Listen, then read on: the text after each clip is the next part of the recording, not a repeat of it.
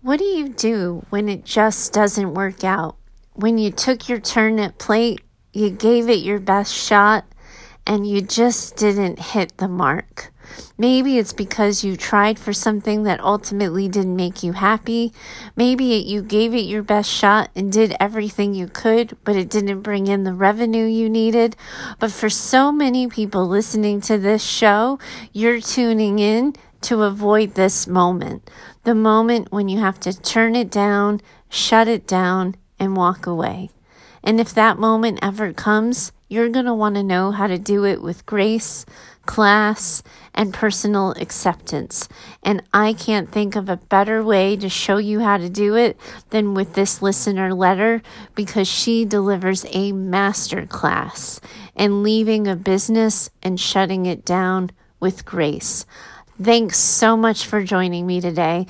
I'm Heather Gray. I'm a mindset and leadership coach. You can always find me over at choosetohaveitall.com, where I work with business owners, leaders, and entrepreneurs, helping them make the decisions that move the needle in their business.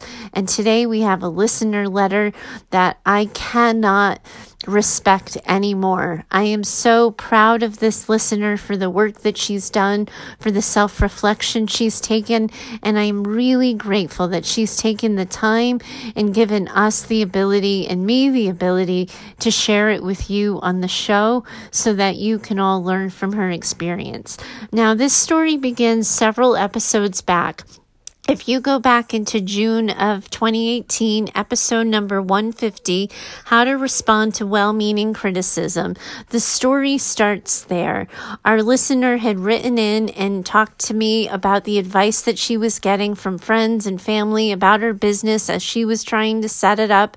And she was trying to tune in the good advice from the bad advice and find her way. And I gave her some directions around setting boundaries and having hard conversations with people she heard on a recent episode of my show that I was asking for people to write in with their follow up stories. She took me up on it. And while it doesn't go where I thought I was going to go, I think it goes to a place that we can all learn from. So I'm going to read her letter and then I'll find you on the other side with some of my thoughts and reactions and then invite you to share some of yours. I've been listening to the podcast daily and still keeping an eye on the Facebook group, but admittedly haven't been engaging. I laugh every time I hear you say on the podcast that you'd love to hear back from people, and then I say to myself, I have to write and let you know what's been going on in my world as of late. And I've put it off for long enough, so here goes. A few months back, when I asked about boundaries, you nailed the response, and it really helped me think more clearly through a lot of things. I read that book you recommended too, The One Thing. Actually, I listened listen to it because I recently found out how much faster I absorb the content through audiobook, another suggestion I heard from your podcast. Anyway, the book and your advice was pretty much what helped me get out of a period of burnout I was experiencing, but didn't realize until much later. The burnout feelings were surrounding my creation of the massage brick and mortar I had been working towards. I was basically going to anyone and everyone that would listen and talking about what business name ideas I had, brand ideas, service menu ideas, location, blah, blah, blah, blah, blah. I felt like I was too new to business ownership to miss out on any of their feedback, but once I started, it wouldn't stop, and it definitely became a go to subject for a lot of my massage therapy clients and friends. I felt like I was inundated with more questions than I could even process, when the reality of it was that I hadn't gotten crystal clear within myself. So I took your podcast response to heart because it totally made sense, and I instantly knew I could politely lay down some boundaries with the peanut gallery about business talk. But I also recognized I was absorbing feedback and content from other sources too. So I stopped listening to some of the woo woo podcasts and stopped looking at social media so much. I was all very much a way to procrastinate. I took a few weeks off from thinking about it all and talking about it all, and I just focused on walking more and stretching more and basically taking care of my physical self care duties while I was working full time at a massage franchise. And when I came back to it, I literally sat down and started writing about all of the things I wanted my business to be. I handwrote some and typed some and basically left the outlines and organization for later. And it totally helped with everything. Then I cut and pasted all of that into a business plan software application I had invested in and felt even better. Also in August, I bought myself a rad traveler trailer and moved myself to the adorable town here in southeast Florida that I'd fallen in love with. I started started dating a guy and I was working on the logistics of where I'd open the studio. I was full of confidence and felt re- ready, filled to the brim with all the woo I could handle, and felt so proud that I was finally going to pull the trigger and pull out all of my education and experiences together and go out on my own. I had five years of massage therapy experience and seven years of administrative healthcare experience, specifically project coordination and process improvement. And damn it, I just wasn't willing to work for any more franchises, spas, or independently owned practices. I was so sick of it, so sick of getting paid pennies on the dollar for doing the physical labor and educating patients and balancing my private client requests and feeling like I was also a mental health therapist to most of my clients. So, all of that said, I knew I didn't have much money in savings as I'd like to have, but it was either now or never. I'd set myself up in one of the salon suites in a great part of town and utilized the free two month move in special to take time painting and pimping the studio, uh, primping the studio. Sorry about that, but that was funny. Primping the studio while I was also trying to get settled in, into my tiny new home and date the guy. It was stressful. What happened was interesting. I'd gotten my studio so, so perfect, I'd begun the marketing and done really great with Facebook ads. Not great with the in person marketing, but I knew that was a weakness and I did my best to push myself through the uncomfortable and gain confidence through doing it. Good grief, I underestimated how much marketing would cost and my savings was wiped out so quickly, but I kept, I was keeping the faith and knew my skills were so great so long as I could just get one or two of the clients. Well, I didn't get any new clients, and I was becoming overwhelmed in the romantic relationship too, just feeling like something wasn't right. I was at the point where I was going to have to sit myself down and ask myself what I was willing to do to get the ball rolling. And in the course of about 10 minutes, I realized that I could ask a supportive family member for a business loan, or I could get a part time job elsewhere and just keep at it. But I also knew the whole time I was designing the studio that I had my other work experience to fall back on. And I realized through a bunch of tears that I just didn't want it. I loved creating the business model, the brand, the service menu. I love the project management aspect of things. It gives me all the feels, but I didn't want to rub people for a living anymore, which was fine with me actually because the whole dream of opening my own business was driven by the fact that I knew I didn't want to rely on my body for income. Instead, I wanted to open a studio, work as much as I needed to in order to get other therapists to work alongside me, and I'd basically sublet the space and offer them administrative services too. Traditionally, massage therapists are overwhelmed with the scheduling, financial management, and other bullcrap that comes with owning a business, so I thought I would start with my solo gig and just let it grow and eventually back out of the hands on work. When I realized that the energy needed to create a business keeps the doors open and the manual labor of doing the massages, I was shocked by how quickly I said, Nope, don't want it. Honestly, I did feel a little bit embarrassed that I hadn't thought about the physical work and the mental work I'd be doing. But it wasn't until I was actually in the thick of it did I truly realize the effort needed. And I'm no spring chicken anymore. My wrists and shoulders aren't what they were 10 years ago. Okay, so. I decided I'm going to trust my gut and close the brick and mortar and go back into the corporate world of healthcare. I definitely did not feel like I wanted to take out any loans or stick with it. I just knew that I'd gotten myself to the point that I was only going to um, through the process myself. I also knew that I didn't want to walk away from the experience with any bitter feelings toward business ownership. I knew that I didn't work on the financial realities like I could have. I knew that I didn't want to create a business by myself, and I knew I didn't want to burn myself out of anything that I wanted to explore later down the road. Lucky for me, the salon suite owner let me out of the lease agreement without paying for a single cent of rent. Yep, You read that right. I was there for two months and she didn't even hold me to the 45 days notice. She just said she knew what it was like when somebody, when sometimes you realize it's not the right season for things and wish me luck.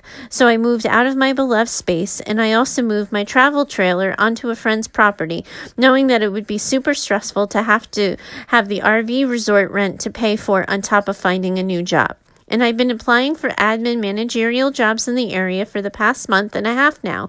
Nothing yet, but it's an awkward time of year with the holidays and I'm working towards a career, not a job.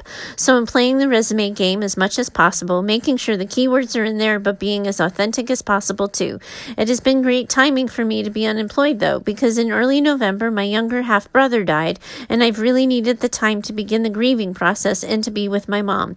He was 23 and diagnosed with paranoid schizophrenia about a year and a half earlier. It has been a loss, but I can honestly say that I find peace knowing he's not suffering any longer.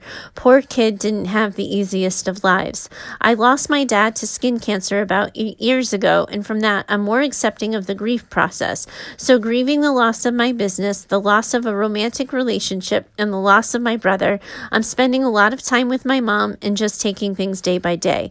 Needless to say, social media hasn't been my number one priority, but I do want to say that I'm loving the direction you're taking the Facebook group. I'm so grateful that you podcast daily too. I find so much I find so much value in daily questions and answers. I find value in everything you've laid out for us since day one.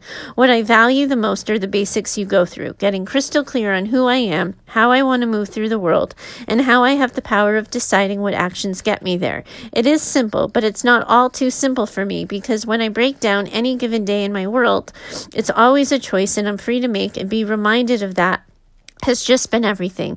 Even though I'm no longer in the entrepreneurial world, I listen to my everyday self because the woo woo messaging is so dreamy and romantic and I love it. But hearing you lay down the law of you actually have to do the work too just outlines things so perfectly for me. It's what's helped me end a relationship that just didn't feel good. It has let me take breaks for being around family to take care of myself, and it has let me say no to the business I thought I wanted more than anything and keeps me motivated to go after what I I really, really feel excited for. I'm so happy you're having hard conversations on the podcast, and I freaking wish everyone would listen and feel the support and feel empowered. There are other things that you've helped me with too, but for crying out loud, this email is a long one already. At this point, I don't have any questions for you, but when I do, I'll reach out. For now, a lot of the podcasts you've done this year are on repeat for me because I do forget them from time to time, and it's so damn convenient to be able to hear things again at the touch of my iPhone. Anyways, keep it up and thanks for letting me still follow along in my new capacity of leader and not solopreneur anymore. Oh my goodness. I am in love with this letter. I am in love with this letter for so many reasons because this is what it sounds like, my friends. This is what it is recognizing that we have to take action. We have to move through the world as somebody who's doing the thing we say we want because sometimes that's the only way we're ever going to realize we don't really want it or it's not right for us or it's right for us for a season or two, but it doesn't serve or fit the long term version for how we want to move through the world and what we want our lives and businesses to look like. I think it's in such synchronicity. You know, there's there's something so just beautiful about the timing of this all for you that you had time to grieve, that you got centered in yourself, and you know, I would dare say here that you would never have come to this place of knowing you didn't want it if you hadn't given yourself permission to try it.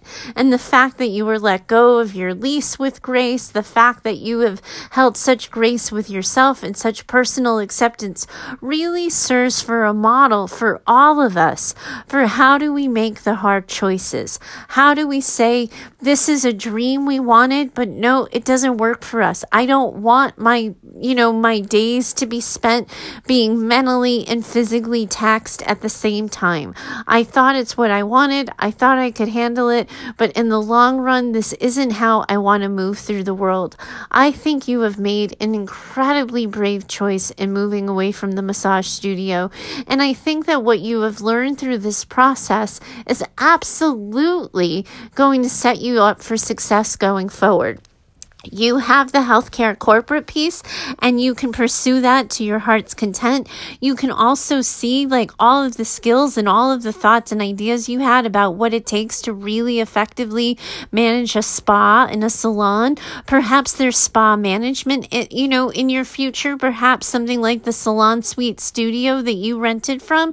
Perhaps that's a company that needs more salon suite owners and more people helping them figure out the times. A lot of those times I know that, you know, those businesses, um, you know they hire uh, contractors right? So you're your own business within their their their building per se. But like there's so much opportunity in that industry if you want it to to consult with people to use your experience for like one-off consulting to get a job in spa management or you get to look this you know at this as something that you tried and it worked for a little while it made you happy you enjoyed doing the massage but now you've moved on and you have new dreams and you can put that experience of organizing a project, seeing what fit on paper, but then that what doesn't work in reality, and you can use it in your corporate career. What I really especially appreciate in your letter is how you made something that seems so scary and so impossible to some of our listeners seem not so bad. Because the reality is, is that for a variety of reasons, businesses are going to fail. For a variety of reasons, we as business owners are going to shut something down. We're going to pivot. We're going to close off. We're going to move along. We're going to change directions. And people typically hire me at that point because they're so scared of what's going to come next and they don't see what their options are and they feel totally, completely painted into a corner, either because they've gone and been all public about their goals and now everyone's going to know it didn't work out, or because they feel held to contracts like you had with your lease. There's so many reasons we can ignore our gut. And here you listen to your gut. You listen to your gut the first time you reached out to me. It was like, I think I'm getting too much advice from too many people. I can't really sort this out. I need some help. And then you listen to your gut again when you were doing all the things and you had the brick and mortar and you're like, really? This is supposed to feel different. This doesn't feel good. This doesn't actually feel like I'm heading in a direction that I want to be. And the peace and the grace and the self acceptance you've given yourself and recognizing that, yeah, job hunting during the holidays isn't the best time, isn't going to be the easiest time, but you perceived the opportunity to make it the perfect time for you.